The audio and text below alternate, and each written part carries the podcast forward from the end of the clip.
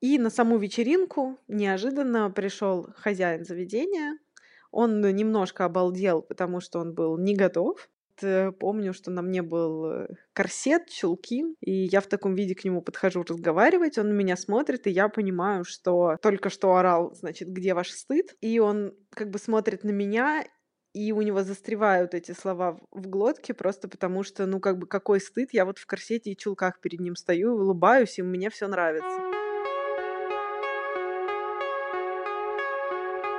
Вы слушаете подкаст «Тильда Паблишинг». Каждую неделю мы беседуем с людьми, которые выражают себя с помощью тильды. Сезон первый «Свое дело».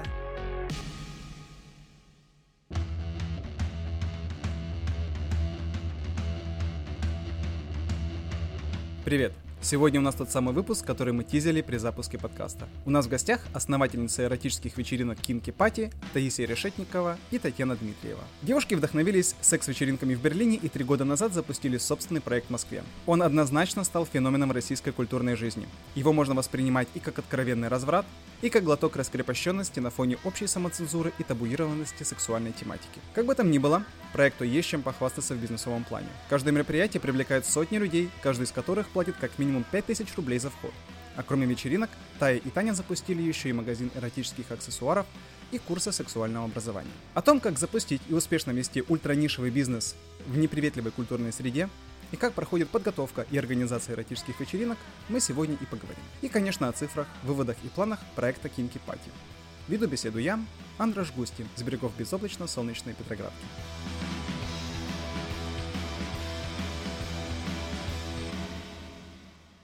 Тая и Таня, привет. Привет. Скажите, а ваши мамы знают, чем вы занимаетесь? Мамы знают. Да, конечно, знают. Так, и как они к этому относятся? В общем, моя мама относится хорошо, поддерживает. Э, я, кроме того, еще делаю бурлеск-шоу. Мы вместе с Таней и нашей подругой Аней Павловой. И моя мама намного больше вовлечена в это, чем в вечеринки. Вечеринки для нее это маскарад, который я делаю. Ага, у меня мама сказала, что... У меня просто папа, к сожалению, ушел из жизни, но она сказала, что если бы он был жив, они бы обязательно сходили на мой Да ты что? Слушай, это так приятно слышать, наверное. Да, да, она, в общем... Ей нравится эта идея.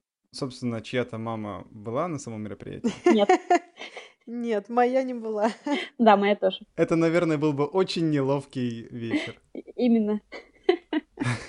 Хорошо. Сколько вы вообще критики от окружающих или широкой общественности получаете на ежедневной основе? Если честно, я вообще не получаю критики, и мне даже иногда это странно, потому что когда мы начинали, я прям была как-то морально готова к шквалу чего-нибудь и очень аккуратно начинала постить фоточки с кинки-пати у себя на странице в соцсетях. И когда я все время получала только хвалебные отзывы, типа, о, какая ты классная, какие вы молодцы, то, что вы делаете, это очень мотивирует и все такое. Но мне прям это было удивительно. Очень многие сказали, что Тая, мы знали всю жизнь, чем ты будешь заниматься. это у тебя было в крови давно. Мол, нечего удивляться. То есть никто сильно не удивился, если честно. И, может быть, есть негативные отзывы, но, наверное, люди их просто держат при себе, думая, о том, что им не надо вмешиваться лишний раз в чью-то чужую жизнь. Каждый занимается тем, что ему нравится. Да, я тоже от окружающих критик, критику никакую не получаю. Больше действительно какого-то позитивного фидбэка. А, но могу сказать, что если говорить про широкую общественность, то, как ни странно, э, самые негативные комментарии мы получаем под лекциями в YouTube. Часть 1 статус-кво. Так, ну что ж, кто мне расскажет, что такое кинки-пати? Давайте я попробую. Кинки-пати — это прежде всего вечеринка.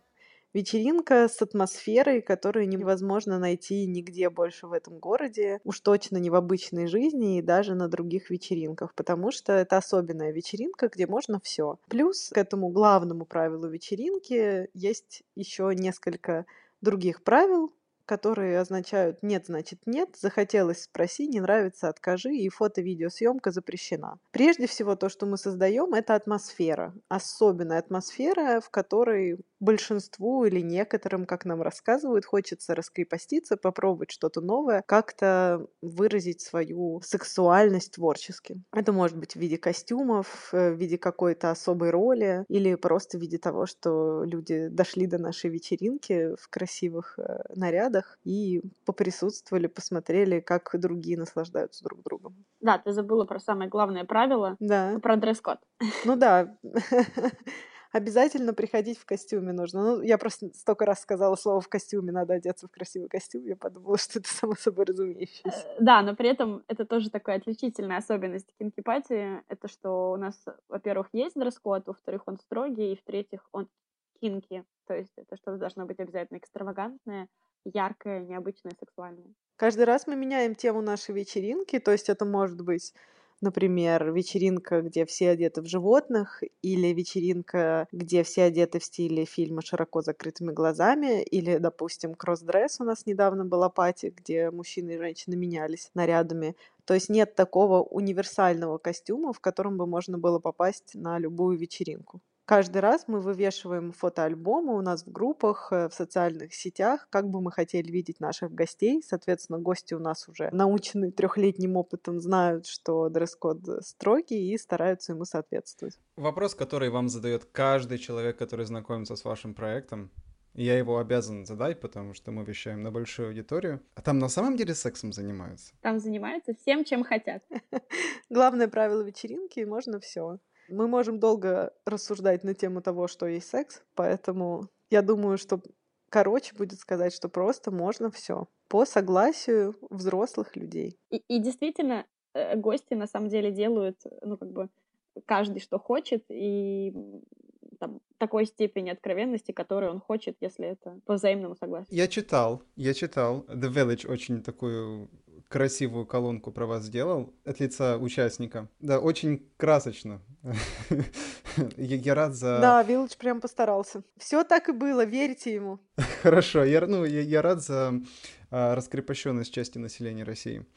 А, вот, советую всем почитать статью.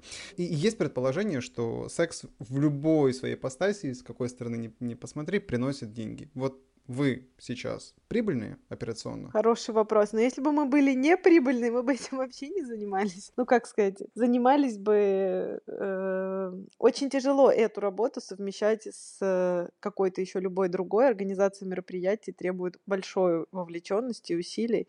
Тем более, что сейчас мы организуем не только вечеринки, но и маркет, кинки Day, кинки Practice. Это мастер-классы по сексуальным BDSM-практикам. Кинки Day — это фестиваль кинки культуры. Маркет, соответственно, входит в рамки кинки Day. Также мы еще читаем лекции, ведем просветительскую работу. То есть мы действительно очень много уже делаем.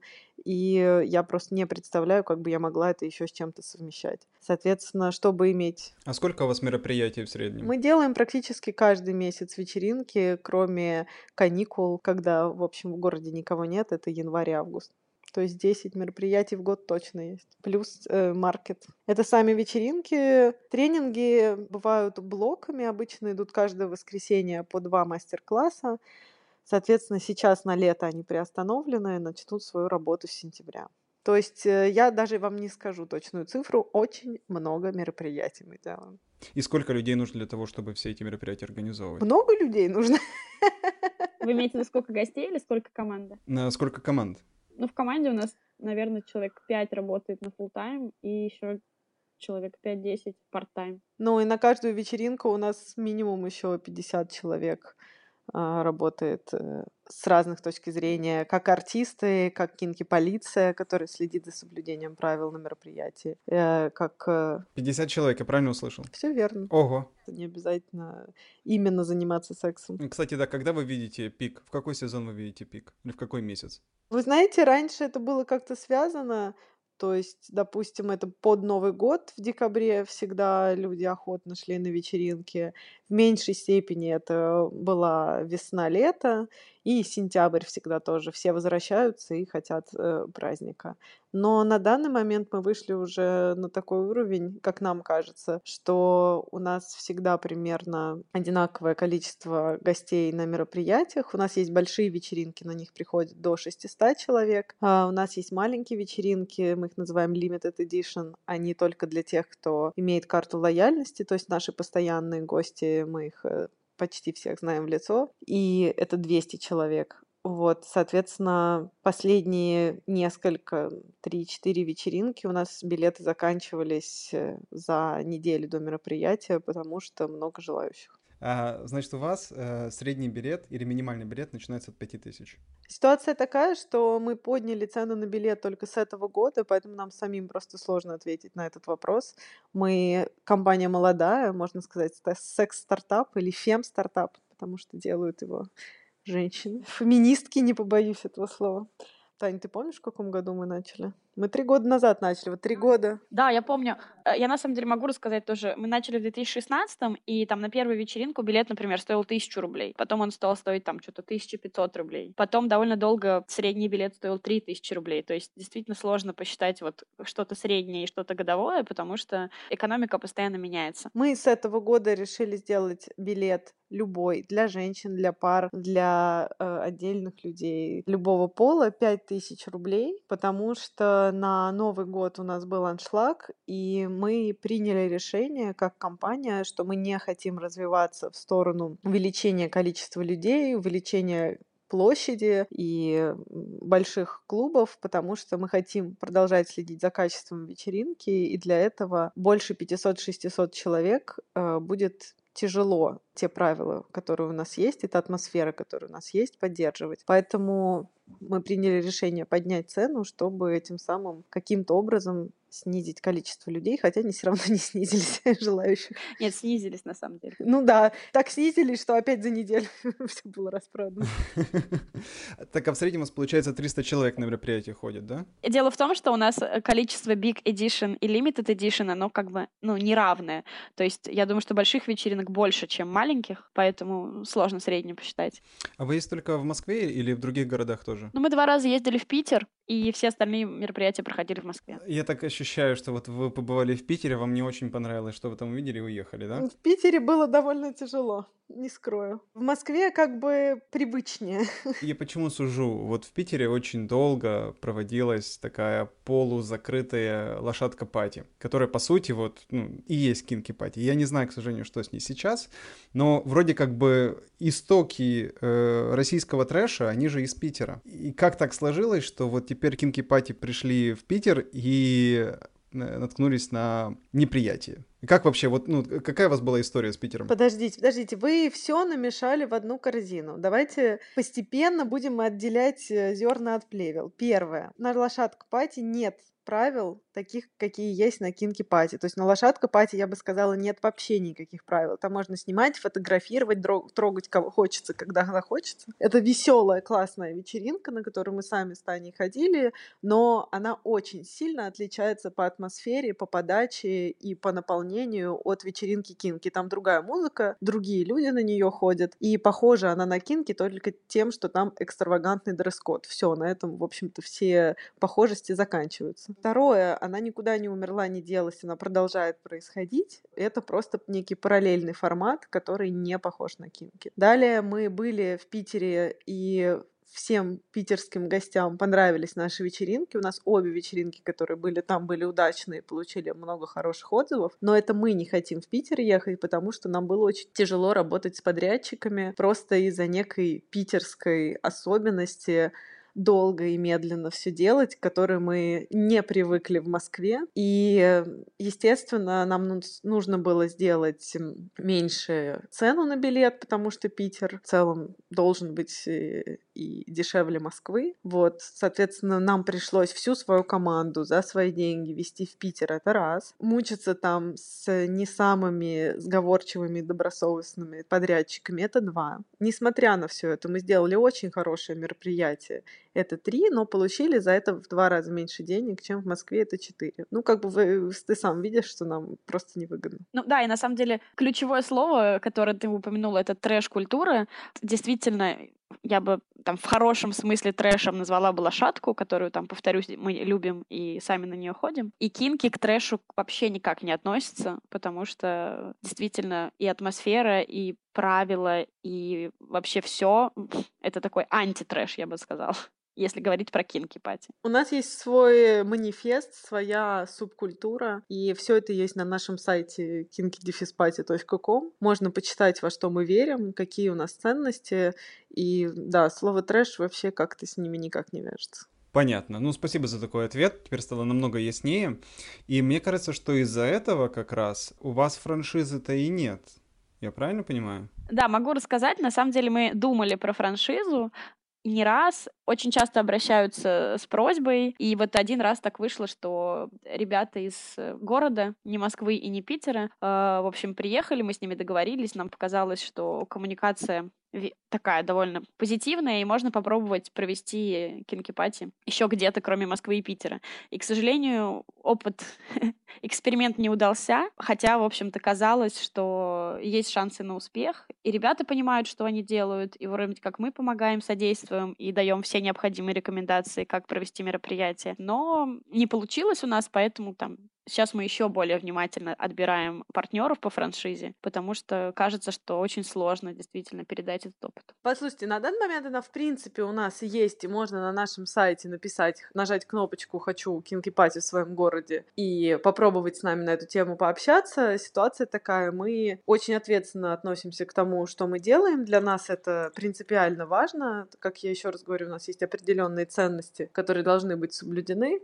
И с недобросовестными подрядчиками или с людьми, которые не понимают, насколько большую работу мы делаем, мы работать не готовы. То есть для многих кажется, что это, ой, здорово, сейчас я и Маша, мы соберемся и в свободное время от основной работы что-нибудь там левой пяткой сварганим, а потом будем королями самой провокационной вечеринки города. То есть э, слава привлекает людей, но при этом они не понимают, сколько сил и труда нужно в это вложить. И, к сожалению, пока что это основной камень преткновения, который стопорит все наши обсуждения по другим городам. Понятно. Слушайте, а зачем люди к вам приходят? Какой ваш товар? Новый опыт. У нас даже есть э, слоган Kinky Party Life Changing Experience, то есть опыт, меняющий жизнь.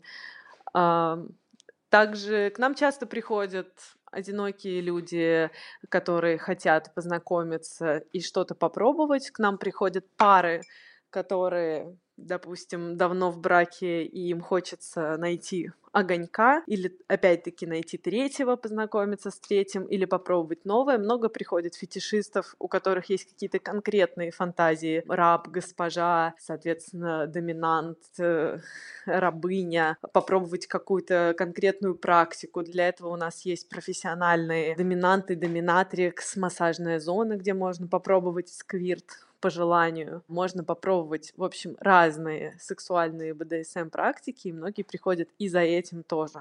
Кто-то приходит просто покрасоваться в каком-то нестандартном для себя облике, забыть о своих проблемах и отдать свою душу на одну ночь в потусторонний мир. Ты назвала несколько таких эм, триггерных терминов, и в связи с этим у меня возник вопрос, а почему в среде ЛГБТ-сообщества вы не настолько популярны?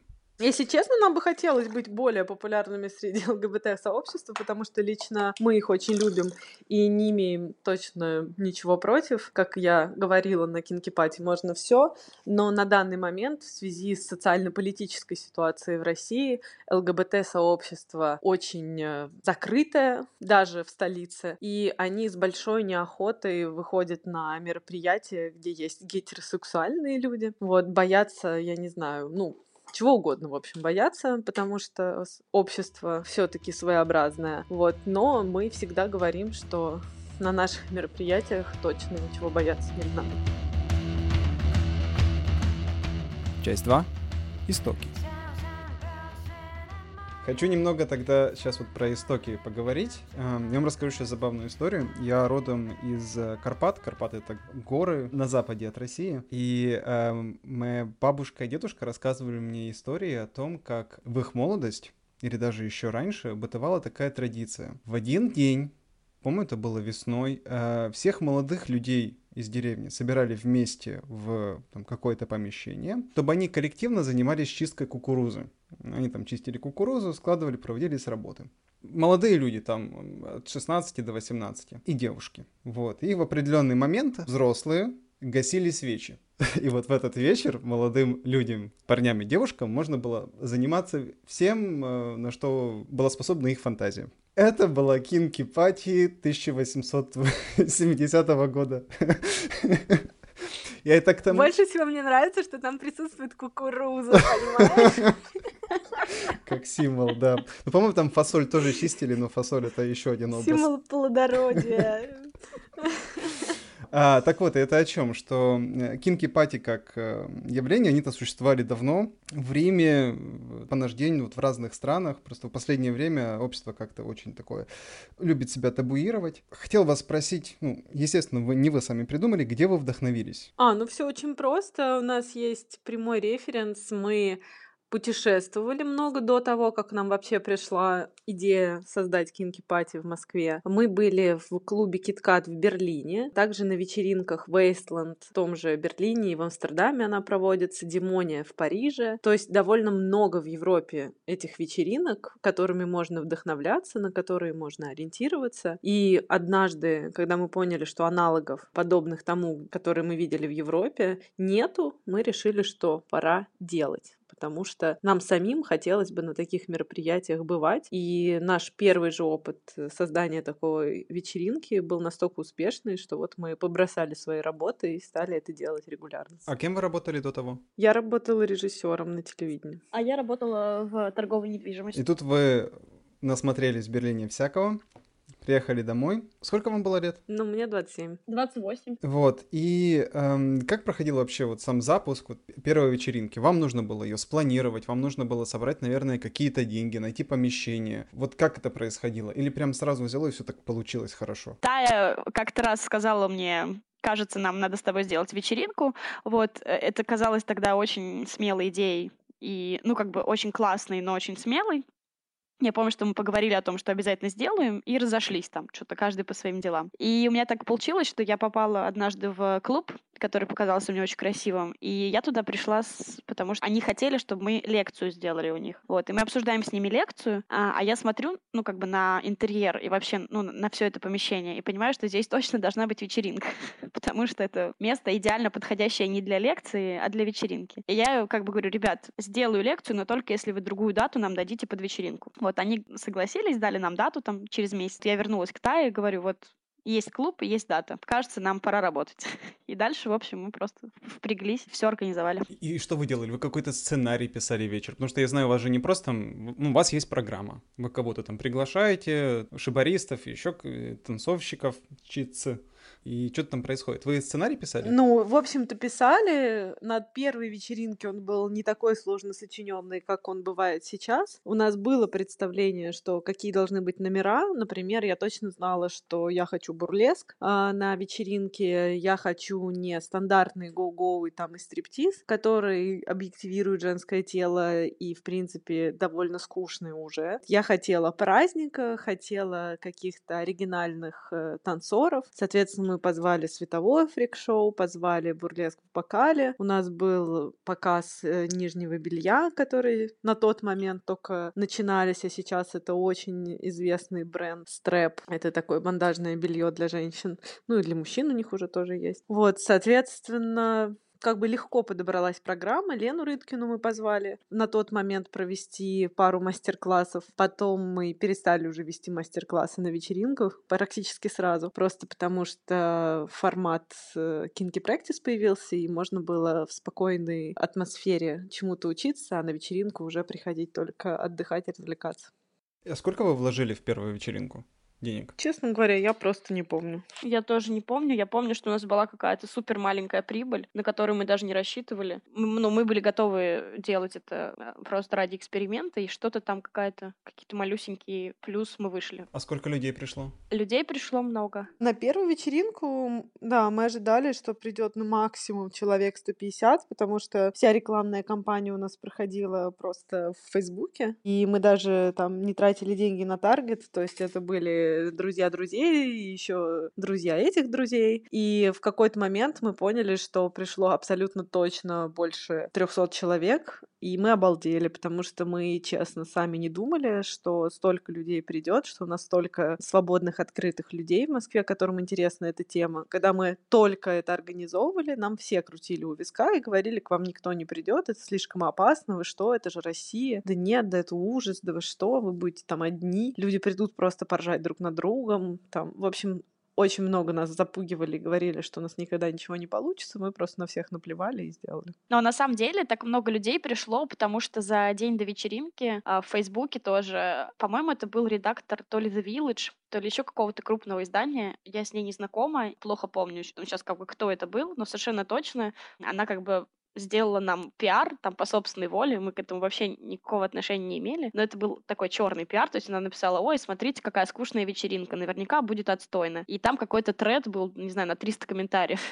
И благодаря вот этому, ну, я думаю, что такая толпа на следующий день появилась благодаря этой публикации, условно отрицательной. Но... Слушай, ну плюс еще там были люди с экспросвета, тоже это повлияло. Э, мы делали научную конференцию. Их было не так много, то есть действительно сотни людей, потому что это вот 350, это когда мы закрыли вход, а закрыли мы его довольно рано. Люди еще всю ночь приходили, как гласит легенда. И действительно, как бы толпа людей пришла вот прямо в день мероприятия, чего мы совершенно не ожидали. Понятно. То есть, ну, в принципе, вам, наверное, помогает получать освещение в прессе сама ваша тематика.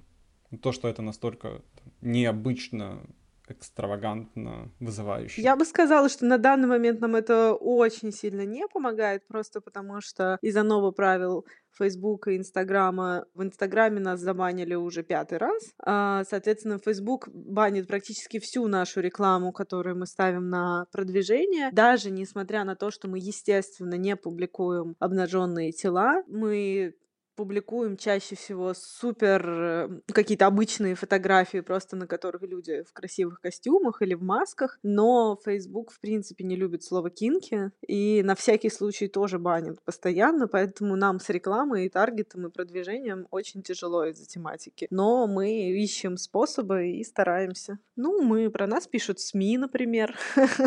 Вот Village, например, написал, который ты прочитал. А, про нас продолжаются публикации, мы находим какие-то способы э, подать эту рекламу так, чтобы ее не банили. Ну, в общем, мы работаем над этим. А у вас есть выделенный человек, или вот вы вдвоем думаете о том, что как делать? Нет, на данный момент у нас есть целая команда, которая занимается соцсетями, продвижением, таргетингом. А, аутсорс. Да. Угу, отлично. Довольны? Ну, на самом деле, мы только начали с ними сотрудничество несколько месяцев назад, поэтому я бы, ну, подождала еще. Понятно, то есть пока не очень, видимо. Не-не, на самом деле довольна. Я бы полным аутсорсом тоже это не называла. Если честно, мы очень жестко все контролируем и там абсолютно все всегда согласовываем там самостоятельно. То есть это такой полуаутсорс, я бы сказала. Давайте мы старт подытожим, вот истоки. Вы сделали первое мероприятие, если у вас пришло около 300 человек, а билет у вас стоил 1000, то у вас, соответственно, было около 300 тысяч. Если у вас была небольшая прибыль, то первое мероприятие вам стоило где-то 200-250. Ну, что-то такое, да. Получается. Откуда взяли деньги на, собственно, на саму вечеринку? Э, там, одалживали, либо свои средства были? Свои средства, собственные сбережения. Хорошо, теперь я хочу с вами пройтись по одной вечеринке. Часть 3. Разбор отдельно взятой вечеринки. Давайте поговорим о вечеринке, которая нас ждет 13 июля. Это будет единственная летняя вечеринка. В августе мы уйдем на отдых заслуженный и вернемся уже только осенью в сентябре. Прекрасно. Вот у нас будет вечеринка 13 июля. Сколько людей работает над запуском этой вечеринки? Я помню, говорили про 5 и про 50, вот, и это будет самая большая. А смотрите, 5 full time, еще там 5-10, 5 part time, то есть там команда примерно плюс-минус 10 человек. Ну, даже 15, наверное. Э, да, это если говорить про тех, кто работает постоянно вот там несколько месяцев. И если говорить про конкретное мероприятие, то да, там это, наверное, не запуск, а просто сама реализация самой вечеринки, то там человек 50. Как мы уже сказали. Понятно. И кто вот, вот эта команда из 10 человек, кто чем занимается? Есть аутсорс, таргет и продвижение, есть директор по маркетингу и продвижению, есть пиарщик, эм, есть э, непосредственно копирайтеры, которые занимаются ведением соцсетей, есть какие-то технические люди, которые помогают нам с настройкой сайтов, директов и так далее. Есть люди, которые отвечают на вопросы, есть мы, которые все это контролируем, плюс какие-то вещи делаем вручную, там отсматриваем карты лояльности, например, заявки на карту лояльности. И есть уже дальше люди, которые принимают участие в вечеринке, как бы арт какой-то делают. То есть это диджеи, артисты, а, волонтеры, полиция, кинки полиции. А у вас логистики никакой нет? Там что-то привезти, увезти, организовать на месте, с кем-то договориться? Да, конечно, менеджер на каждое мероприятие есть. Понятно. А вот вы между собой как делите обязанности? Мы делим по желанию. Примерно так. Тань, что будешь сегодня делать? Я обзвоню диджеев, класс. А я придумаю программу. Примерно так. Мгм. Ну, какие у вас основные сферы ответственности? Ну, Тая, как бывший режиссер, обычно занимается программой, потому что ей это нравится, а Таня, поскольку у нее отец был музыкальный продюсер, а, занимается музыкой, что тоже довольно логично. А, Так вот, вам предстоит э, вечеринка. Прошло три года с тех пор, как вы впервые организовали первую. Та вам стоила, как мы определили, порядка 250 тысяч. Вот это одна вот это одно мероприятие 13 числа. Вот приблизительно во сколько она вам обойдется? У вас наверняка возросли расходы. Ну, я думаю, где-то два раза точно увеличилась цена. Вечеринки, которые мы делаем сейчас, намного дороже, чем те, которые мы делали три года назад, это правда. Ну, это зарплаты тех, кто у нас full time. Это основные расходы. В два раза, да? Мгм, Да. Э, Как вы место выбираете? Каждый раз новое или у вас есть какая-то одна площадка? У нас есть на самом деле несколько площадок, с которыми мы регулярно сотрудничаем. Они все разные по атмосфере, разные по вместимости и вообще разные по настроению. Поэтому мы, когда придумываем, какую тему мы хотим сделать, мы думаем, эта тема, где бы там зашла лучше. То есть, условно, у нас есть, мы делаем на правде, когда мероприятие, мы там не можем сделать ничего, что связано с какими-нибудь там широко закрытыми глазами или с балом или что-то такое. Вот, поэтому там, если нам надо что-то такое роскошный особняк, там у нас есть э, особняк Авангарден, с которым мы тоже сотрудничаем. Мгм. Окей, хорошо. А, и вот вы говорите, что у вас очень быстро расходятся билеты. Как вы обеспечиваете то, что на вечеринки попадают нужные люди? Потому что я так предполагаю, что у вас очень много может вам хотеть ненужных людей. Мы работаем с билетным агентом TimePad. Э, Специально для нас они сделали такую возможность, что до того, как оплатить билет, человек, который подает заявку на покупку билета, должен сначала заполнить анкету, оставить ссылки на свои соцсети или хотя бы одну, или приложить свою фотографию к этой анкете, если у него нет соцсетей, написать что-то о себе. Мы задаем там несколько вопросов. И после этого мы вручную отсматриваем все эти заявки и их опрувим. Если опрув заявки был, то вам приходит на почту письмо, что ваша заявка опрувлена, пожалуйста, оплатите. И только те люди, которые прошли эту предварительную регистрацию, могут попасть на вечеринку. Мгм. И как вы поняли, что это такая часть процесса, она необходима? Практически сразу. С самого начала. В смысле, прям вот до того, как мы организовали первое мероприятие, нам было понятно, что мы будем продавать билеты не всем.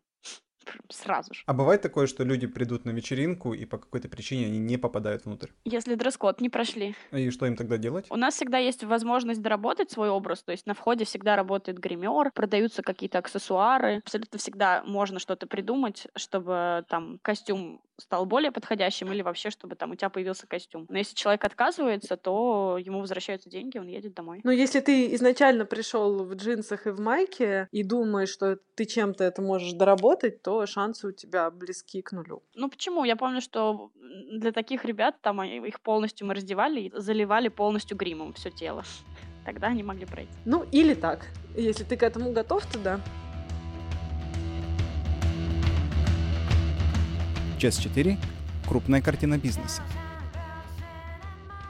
Не бывает такого, что у бизнеса все безоблачно. Наверняка была какая-то вот неприятная либо тяжелая ситуация. Можете поделиться, и как вы из, из нее вышли? Могу рассказать про самое наше первое мероприятие, которое мы делали вот в этом красивом клубе, о котором рассказывала Таня. И в середине события мы договаривались, и все наши договоренности происходили с арт-директором этого клуба. И на саму вечеринку неожиданно пришел хозяин заведения. Он немножко обалдел, потому что он был не готов. И он начал искать организаторов и меня, и Таню. Я в тот момент уже была абсолютно счастлива и опьянена успехом. Вот, э, помню, что на мне был э, корсет, чулки, и я в таком виде к нему подхожу разговаривать, он на меня смотрит, и я понимаю, что, значит, он только что орал, значит, где ваш стыд, и он как бы смотрит на меня, и у него застревают эти слова в глотке просто потому, что, ну, как бы, какой стыд, я вот в корсете и чулках перед ним стою, улыбаюсь, и мне все нравится. И дальше он сказал, окей, только, пожалуйста, не забывайте на диваны класть салфетки, или что-то в таком духе он сказал. В общем, на каждом мероприятии есть в свободном доступе хлоргексидин, презервативы, латексные салфетки и так далее, сменные простыни для массажной зоны и других зон, если вам они нужны. Соответственно, из-за того, что этот э, хозяин был в большом шоке, потом, когда мы пришли с ним общаться, он э, не отдавал нам деньги, которые были депозитные, э, на аренду, сказал, что ему нужно, значит, отдраить заново после нас весь клуб, смыть этот позор. Вот. Ну, в общем, оказался очень со слабой психикой человек. и ему явно не зашла наша вечеринка, и абсолютно было очевидно, что ничего мы ему там не сломали и не испортили, он просто в качестве наказания и потому, что он большой сильный мужчина, а мы на тот момент начинающие организаторы, не защищенные, в общем-то, никакими специальными условиями девушками, он просто на нас наорал, и э, больше мы с ним никогда не пересекались. Ну, с тех пор мы сотрудничаем только с теми заведениями, которые заранее точно представляют, что у них будет происходить в клубе, и не имеют ничего против. Перед каждым мероприятием мы проводим инструктаж с охранниками, с официантами, которые будут обслуживать э, наших гостей. Мы рассказываем им, что будет и как себя надо вести, чтобы, во-первых, они не испытывали чувство неловкости, во-вторых, чтобы мы не задели, не дай бог, ничьи чувства. У нас абсолютно нет желания э, никого ни к чему принуждать или там колебать скрепы и так далее. То есть задевать ничьи чувства мы точно не хотим. Мы очень подробно, да, общаемся. Ну да, мы просто забыли и все. Это, наверное, самое неприятное было, потому что мы и деньги потеряли, и и нервы потеряли, но никогда больше такого не повторялось. И если честно, для меня самая неприятная ситуация — вот когда я думаю о том, что самое неприятное в бизнесе там случалось и вызывало у меня больше всего горести, наверное, это блокировка Инстаграма. Первая, потом вторая, потом третья. И каждый, и каждый раз мне очень больно, например. Потому что мы вкладываемся в него, работаем над ним, и не можем его вернуть. Потому что мы теперь научены горьким опытом.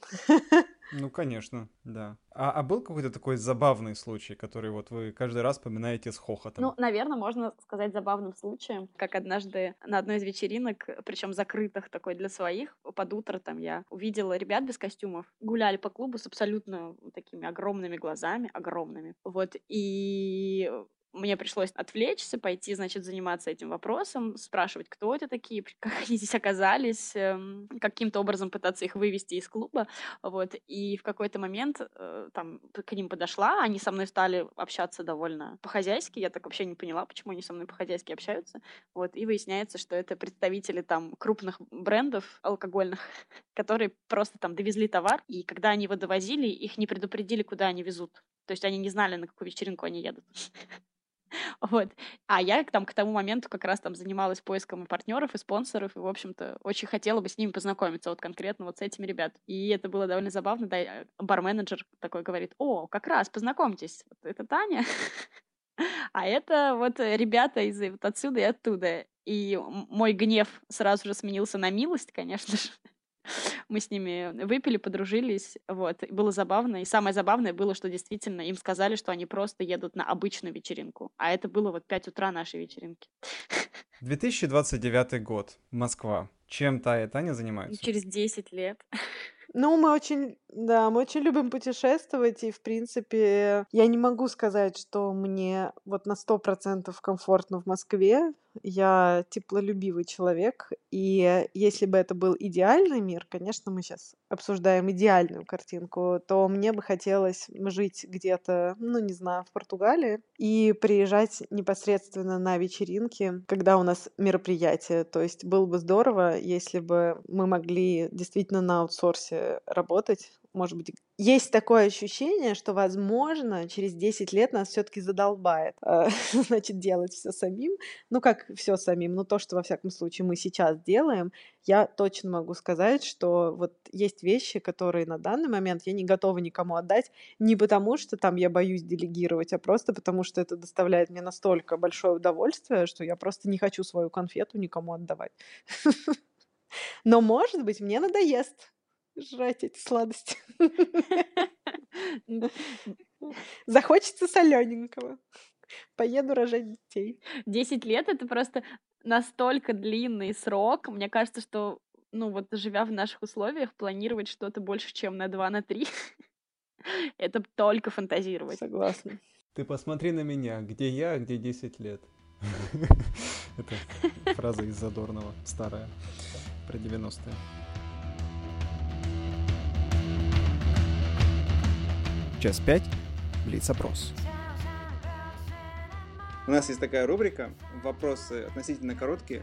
Отвечать на них можно тоже коротко, но не обязательно. Как посчитаете нужным. Что для вас деньги? А, настолько Блиц. Для меня это инструмент э, получения того, чего я хочу. Или средства. Супер. Вы счастливы? Почему? Ну, больше счастлива, но я счастлива в каждый отдельный момент по какой-то конкретной причине, и по той же конкретной причине я могу быть несчастлива в каждый отдельный момент. Я не считаю себя человеком, который все время счастлив, я считаю, что все время счастливы только там душевно больные, а у меня бывают и взлеты, и падения. Таня?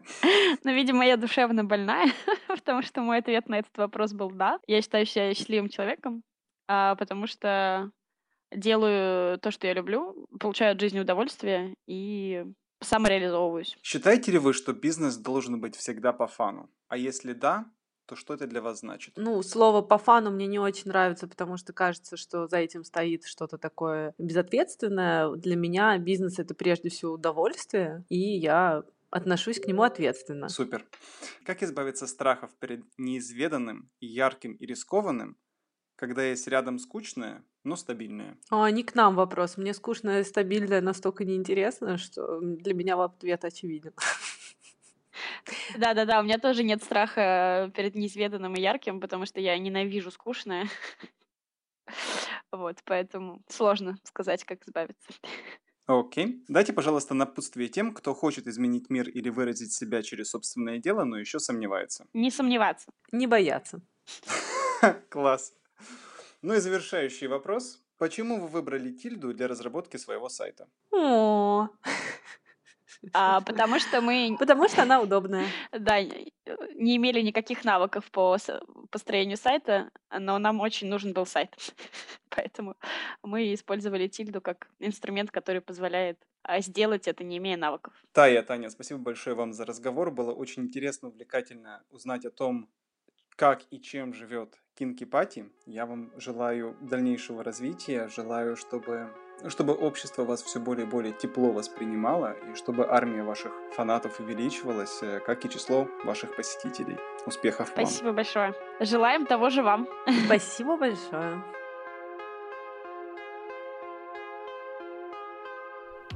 Спасибо, что послушали этот выпуск. Напомню, что в гостях у нас были Таисия Решетникова и Татьяна Дмитриева, основательница эротических вечеринок Кинки Пати. А с вами был подкаст Тильда Паблишинг и я, его ведущий Андрей Жгуский, с берегов безоблачно-солнечной Петроградки. Продюсер выпуска Лара Глебова. Аудиосопровождение предоставлено сервисом Фьюг. Каждую неделю мы беседуем с людьми, которые выражают себя и строят свой бизнес с помощью Тильды. Создавайте впечатляющие истории и публикуйте их онлайн. До новых встреч! Слушайте в следующем выпуске. Я представила последнюю минуту моей жизни, подумала, окей, вот эту последнюю минуту, о чем бы я хотела вспомнить. Ну и дальше ответ оказался очевиден. Вот если ты в последней этой минуте, то вспомнить ты хочешь то, чем ты реально хочешь заниматься. Ну а дальше встает вопрос того, что последняя минута может быть когда угодно, и чтобы не было мучительно обидно и больно, лучше начать этим заниматься сейчас.